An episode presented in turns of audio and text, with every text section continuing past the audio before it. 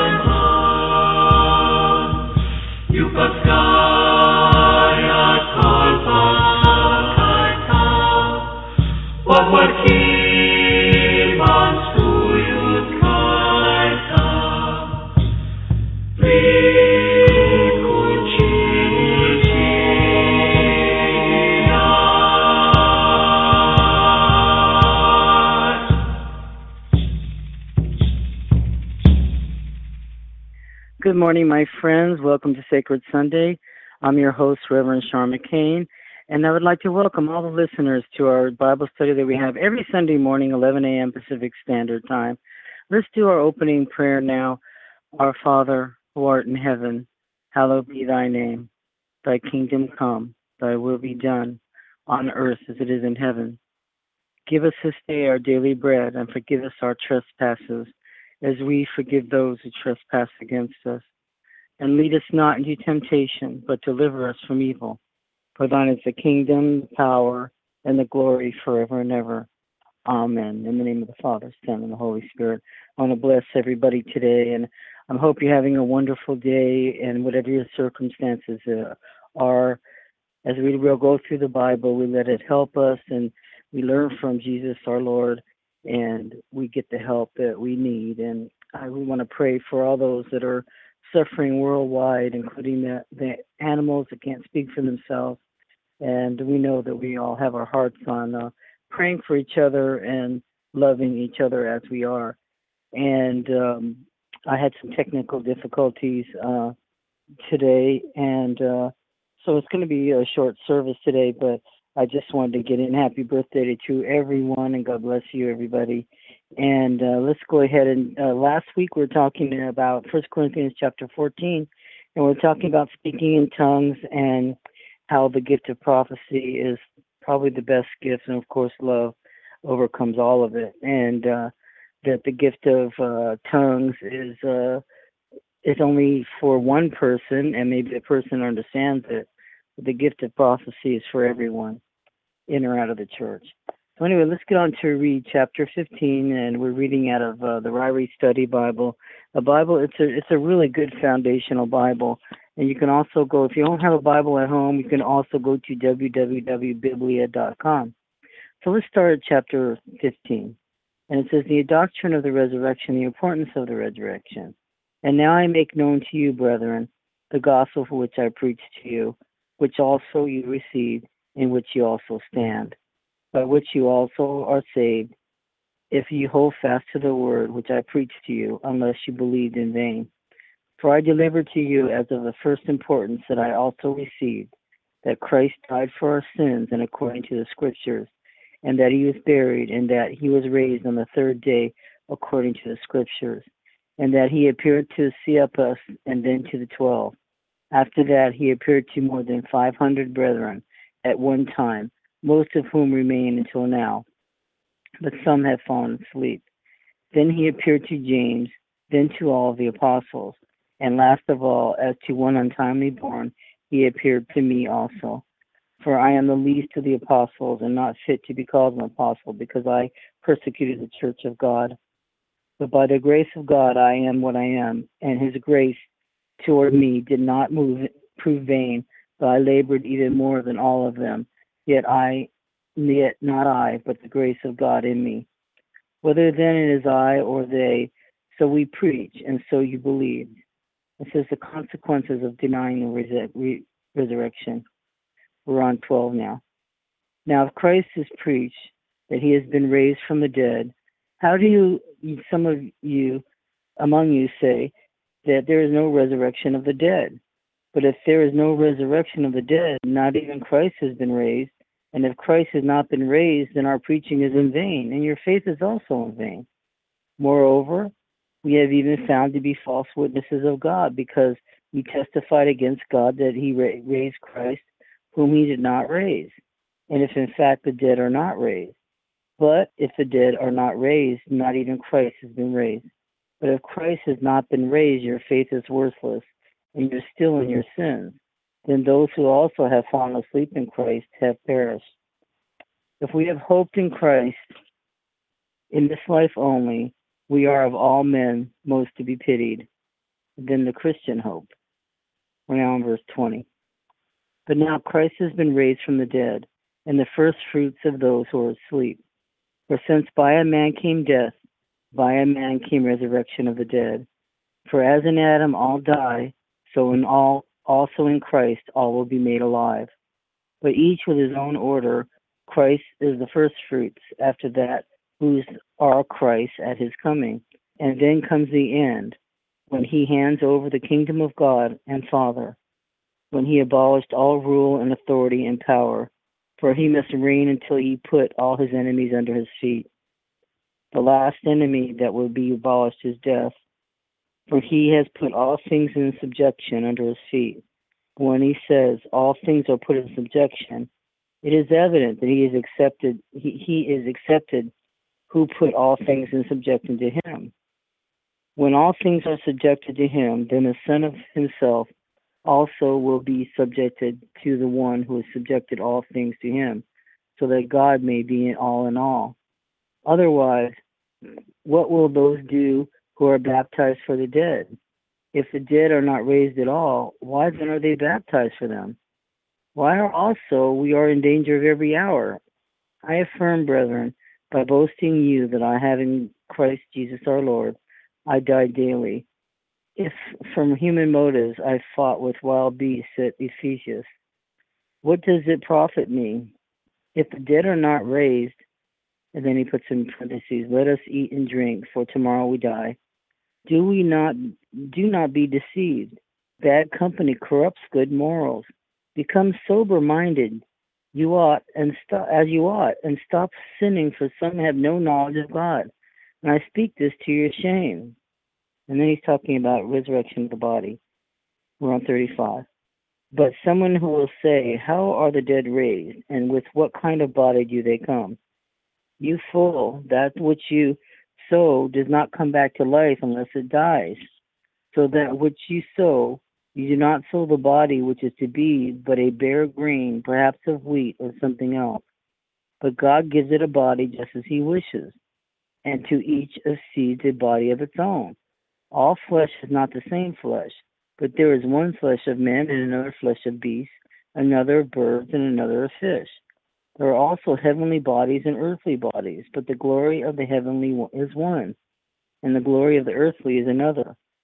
There is one glory of the sun, and one glory of the moon, and another glory of the stars, and for the stars differs from star in glory. So also is the resurrection of the dead. It is sown a perishable body, it is raised in an imperishable body.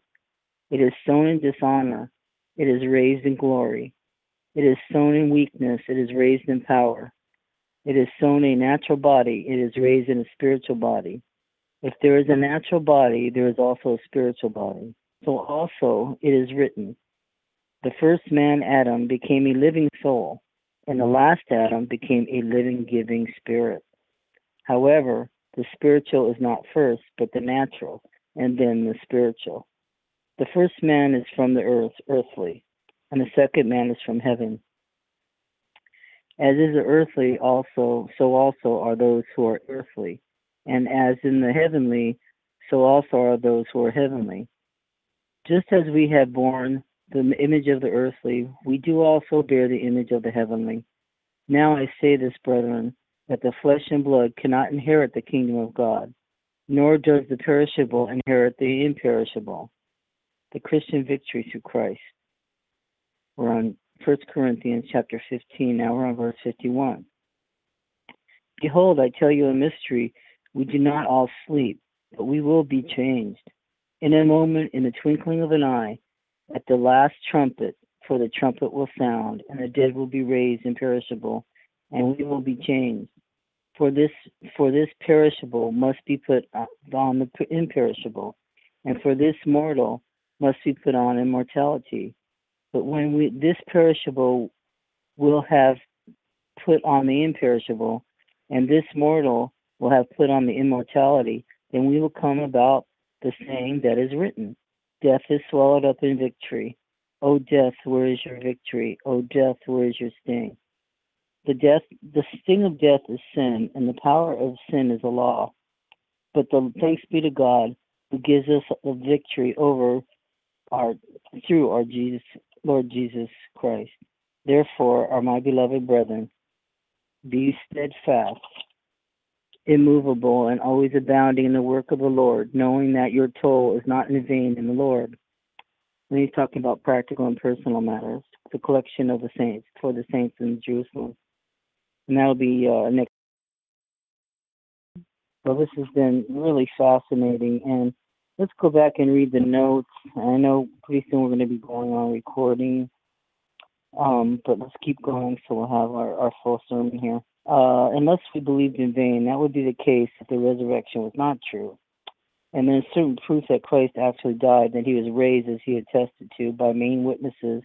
And in the perfect tense, it indicates he's still alive. And then five, the citation of these and other witnesses to Christ's resurrection is of great apologetic value, especially in view of the fact that the resurrection, is still being attested to by living witnesses 25 years after the event. Then he appeared to James, our Lord's half brother, the author of the letter of James. This appearance is nowhere else recorded in the New Testament. One untimely born. Paul may have been referring to his own uh, conversion as a premature when he viewed in relation to Israel's further conversion. More likely, he was regarding himself as a miscarried infant who compared to other apostles. That is, one thrust suddenly into the apostleship without the nurture of, of Christ's friendship and direct teaching. And then nothing in the converts converts at Corinth led them to believe in the resurrection of the dead in general, and they believed that immortality of the soul, but not the resurrection of the body. To them, the body was a source of man's weakness, sin, and death. Therefore, was welcome means by which the soul will be liberated from the body. Resurrection in their thinking could only enslave the soul again. And says if there's no resurrection, the body bodily resurrection of Christ is untrue. The preaching of the gospel, the Christian faith, is without meaningful content, and the Christians are hopeless concerning their prospects for the future. And then he's saying first fruits. Christ's resurrection is the earnest or the, the prototype of resurrections to come. And so at, at some time in the future, we're all going to be resurrected. And he was the prototype. Christ will be all, all in Christ, all will be made alive. This refers to the resurrection of believers and those in Christ. The order of the resurrection is as follows first Christ, then that of the believers that is coming, then finally the resurrection at the end of the millennium. This is not to imply that the Son is inferior to the Father, but that death is conquered at the end of millennium, and all things will be under the administration of the triune God. Okay, baptized for the dead. This was interesting. Various interpretations have been given for this difficult expression. If sanctions being baptized vicariously for another in order to assure him a place in heaven, a view, a view that is heretical. Heretic. Anyway, it refers to those who were baptized because of the testimony of who died. Most likely, it means being baptized in place of those who had died. New converts taking place of older ones who had died. Paul's point is, unless one believes in the resurrection of the dead rather than the Greek idea of immortality, what's the point of such a practice? And then um, Paul was exposed to so many physical dangers and to violent attacks on himself and his teaching that daily was hardly an exaggeration. So he was suffering attacks daily. And then the image of the heavenly, the resurrection of the body will be like Christ. So we'll be all given new bodies. And next week we'll go on to chapter 16, and hopefully I'll have my computer back and better able to uh, conduct our services here. And I want to let's close with our traditional closing prayer. After a moment of silent meditation for those out there who are still suffering, God, grant me the serenity to accept the things I cannot change, the courage to change the things I can, and the wisdom to know the difference. Amen.